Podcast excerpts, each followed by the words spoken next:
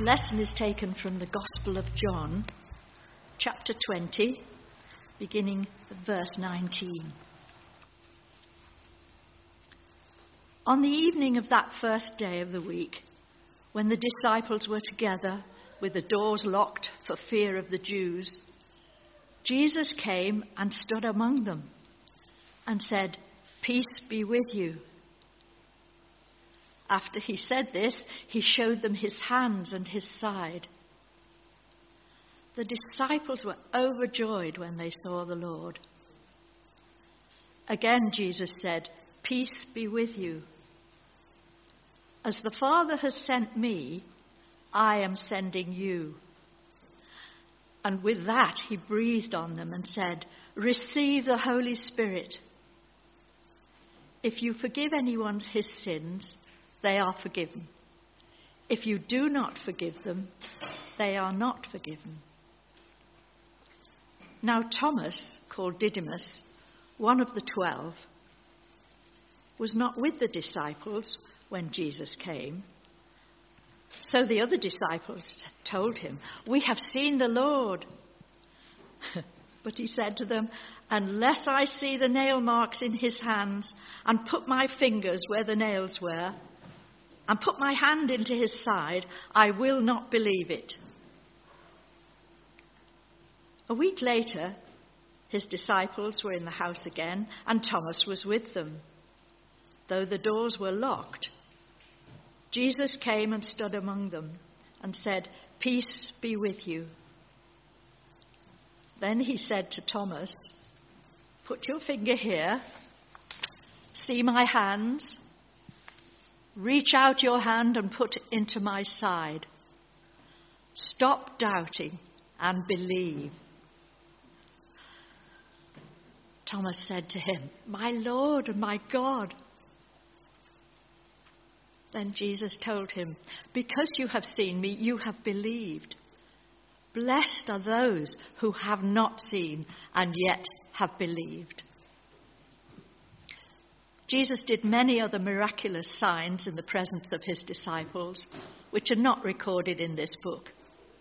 But these are written so that you may believe that Jesus is the Christ, the Son of God, and that by believing you may have life in his name. This is the word of the Lord. Thanks be to God.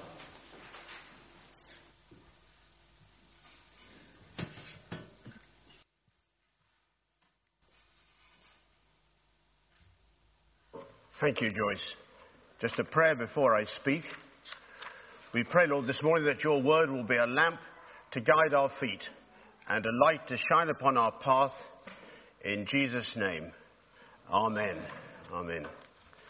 It's good to be with you again this morning, a spring morning, but rather cool at present. And as we listen to this morning's reading and Thomas's understandable request for more tangible evidence, it occurred to me that in various walks of life nowadays, we're required to produce IDs and other documents. We're going to have to when we vote next month. And as one of those curious bird watchers, I find that bird identification can often be challenging. A few days ago, some of us attended a fascinating talk in the community centre by Graham Giddens, He's a very experienced ornithologist and qualified bird ringer. And he showed numerous photos of small brown warblers he was holding in his hand these are commonly known as LBJs, little brown jobs. And even in the hand, they're often very difficult to identify, let alone skulking in some dense bush. Hello? Hello. Uh, we have a, a, someone to identify here too. And that's why I commend the, the hoopoe as one of my favourite birds. Have some of you seen hoopoes? Not often, but probably in, in the continent. It may look somewhat like a cartoon character, but in fact, there's no mistaking it when you see one. It looks like a large butterfly with its striking black and white marking. Uh, and I remember the first one I saw, I was playing tennis as a young person down at Selsey Bill. And I was about to serve and I saw this hoopoe and I abandoned the tennis match because I thought a hoopoe I could only see rarely. I can play tennis more often. People thought I was mad, and they probably still do. But unfortunately, it only rarely crossed the channel to our shores, usually in April. And, but in Spain and southern Europe, it's a welcome sight. So I commend Mr. Hoopoe. And in Spanish, I love the name for my Spanish isn't very good, but the hoopoe is abubilla. Abubilla, which is usually a bit of knowledge, but it sounds good. And so, returning to today's reading, we have another great and memorable passage from John's uh, Gospel. And um, uh, judging by the final verse of today's reading, it was probably this chapter was the final chapter of John's Gospel, and chapter 21 was added later. And uh, the theme of today's talk should really be from doubt to faith. But I intend to rephrase it somewhat by calling it from anxiety to peace. From anxiety to peace. And part of my reason for doing this is because I spoke on this same passage last summer on St. Thomas's Day, and I don't really want to repeat the same message today. And I, I must confess for feeling a bit hypocritical here because because some years ago I wrote a rather pompous letter to Scripture Union because I just read their notes on this passage and it was by an experienced writer and she never really mentioned the fact that Thomas made that wonderful declaration. So I wrote this rather pompous letter of complaint and got a courteous reply. And so I'm a bit guilty here of not actually singling out that wonderful statement of faith that comes from Thomas at the, towards the end of our reading, where he says, My Lord and my God, which in fact forms a very fitting conclusion to the original end of John's Gospel. And this morning I'd like to approach the passage from a somewhat different angle. And did you notice the same four words from the lips of Jesus that are repeated three times in today's reading? It's page 1089 in the church Bibles. Anyone notice the same four words three times? Only two words in Greek. It was peace be with you, and that comes three times and in the original Greek, it's just two words, Irene hymin. Irene, Irene is not such a, a fashionable name nowadays, but I had a former aunt called Aunt Irene. She wouldn't have been an ideal mother-in-law because she's quite formal. And she had the rare distinction of celebrating two silver weddings to two different husbands. There was nothing sinister there. She married the fir- she remarried soon after losing her first husband, and she had two happy marriages. And so that's Irene. And peace is a very rich biblical word in both the Old Testament and the New Testament. The Old Testament word is shalom, which denotes completeness, soundness, and a sense of well-being, and is used when one prays for the welfare of someone else. It can also contain the sense of spiritual well-being, and that's certainly the case in the New Testament.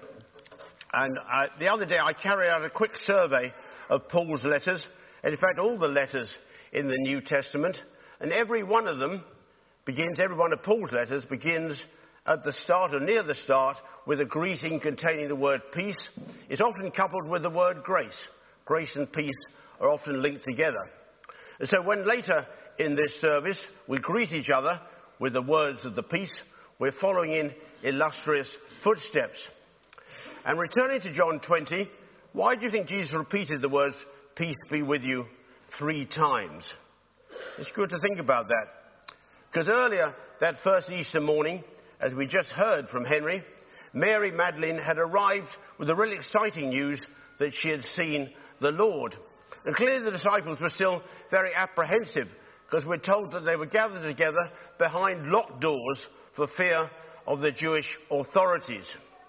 And then when Jesus suddenly appeared through locked doors and showed them the scars in his hands and feet, uh, his hands and side, they must have experienced a mixture of shock, surprise, but also, of course, overwhelming joy. So when Jesus greeted them with the words, Peace be with you, they must have come as deep words of reassurance. They may well remember those words that are recorded earlier in John's Gospel, not long before Jesus' death, when he said to his disciples, Peace I live with you, I leave with you, my peace I give you. I do not give to you as the world gives. Do not let your hearts be troubled, and do not be afraid. And so, what greater reassurance could they have received than this clear demonstration that Jesus had indeed conquered sin and death, as is clearly predicted on numerous occasions.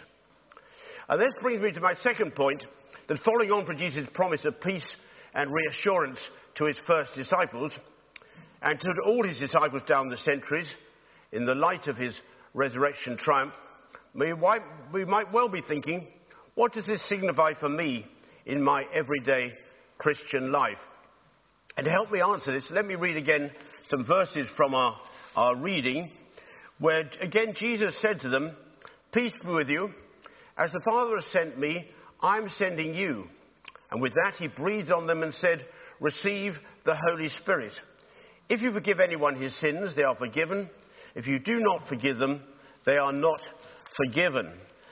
And that really highlights one of the most important blessings and achievements of Christ's death and resurrection forgiveness of our sins and shortcomings, as we, we sang in that lovely hymn, How Great, How Deep the Father's Love.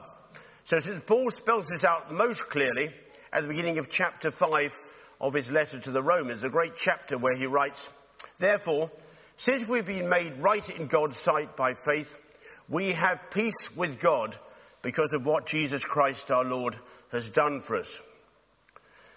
And it's interesting that out of the many books that the late Billy Graham wrote, the one that sold most copies was entitled Peace with God. Peace with God. It's clear this is something that many people long for. And I don't know if many have read this recommended book, Failure. It's a great title, isn't it? A recommended Lent book. But there's a great, there's a great passage towards the end of one of the chapters talking about forgiveness. And uh, first of all, the writer quotes from Psalm uh, 32 Blessed are those whose iniquities are forgiven and whose sins are covered. Blessed is the one against whom the Lord will not reckon sin. And then she comments, God then may be perfect, but he's very forgetful when it comes to our sins, negligent even in the matter of counting our sins against us. That is a great encouragement to all of us who consider ourselves failures. And then she goes on, a clergy friend of mine went into a local primary school to take an assembly and subjected herself to a grilling by the children. She said they could ask her any question they wanted to. That's a brave thing, isn't it? What's the worst thing you've ever committed? What's the worst sin you've ever committed? piped up one child.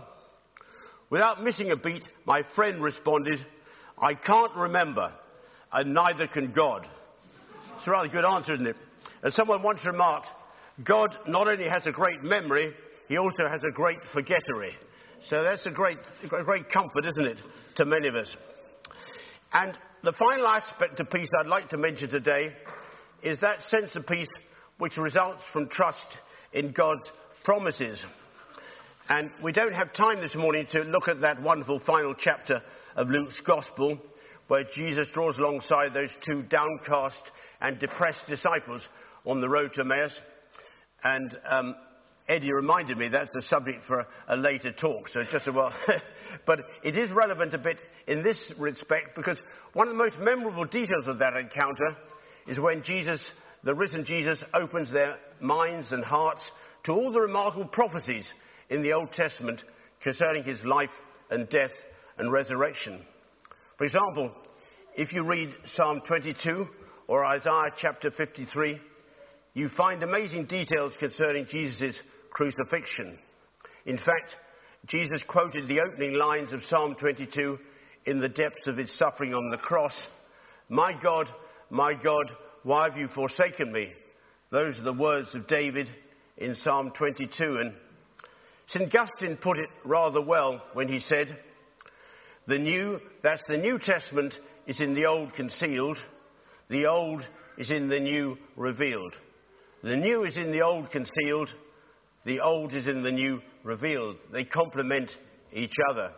And with regard to promises of peace, the Old Testament contains many references, not least that familiar Christmas reading from Isaiah chapter 9, where you have the prophecy of the Messiah coming as the Prince of Peace, the Prince of Peace.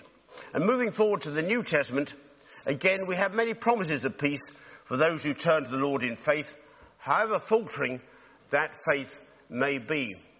And one of my favourite passages is to be found in Paul's letter to the Philippians, chapter 4. I think I'll single out that chapter 4 of Philippians as one of the great chapters of the New Testament. And if you're ever asked to lead a Bible study at very short notice, why not opt for this chapter? Because it's full of wonderful advice and promises.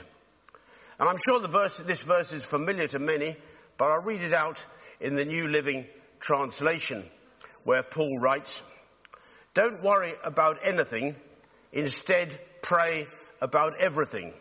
Tell God what you need and thank Him for all He has done. Then you will experience God's peace, which exceeds anything we can understand. His peace will guard your hearts and minds as you live in Christ Jesus. I suggest those verses are worth learning by heart. Many may know them already, but they're so practical and down to earth, they contain a wonderful promise. And today, as we're aware, we're clearly surrounded by many things that understandably promote anxiety. Instant breaking news of disasters worldwide, the pressures of social media, especially on young people, uh, the impact of climate change, continuing strikes in the NHS and elsewhere. And each week, when I go to buy my Lymington Times, I hope for a cheerful headline, but I don't often find it. But one day, perhaps I will. But it's um, perhaps a sign of the times. But I guess each one of us experiences anxiety in different ways. For me, it is modern technology where I feel out of my depth. And uh, one of our family kindly sent me a card a year or two back which showed a man at his computer turning round to his wife and remarking, I'm not sure if I just completed the latest Tesco delivery order or adopted twins. And that, and that rather sums up my level of competence. Not quite sure where you are. And returning to our verse in Philippians, I love its practical simplicity. Perhaps it sounds almost too simple, but it's always worth putting it to the test. Don't worry about anything. Instead, pray about everything, even things that seem small to us, but I'm sure they're important to us and to God. And if we do this, we promise the Lord's deep supernatural peace. And we are reassured that this peace will guard our hearts and minds. And that verb, guard, is a very strong verb.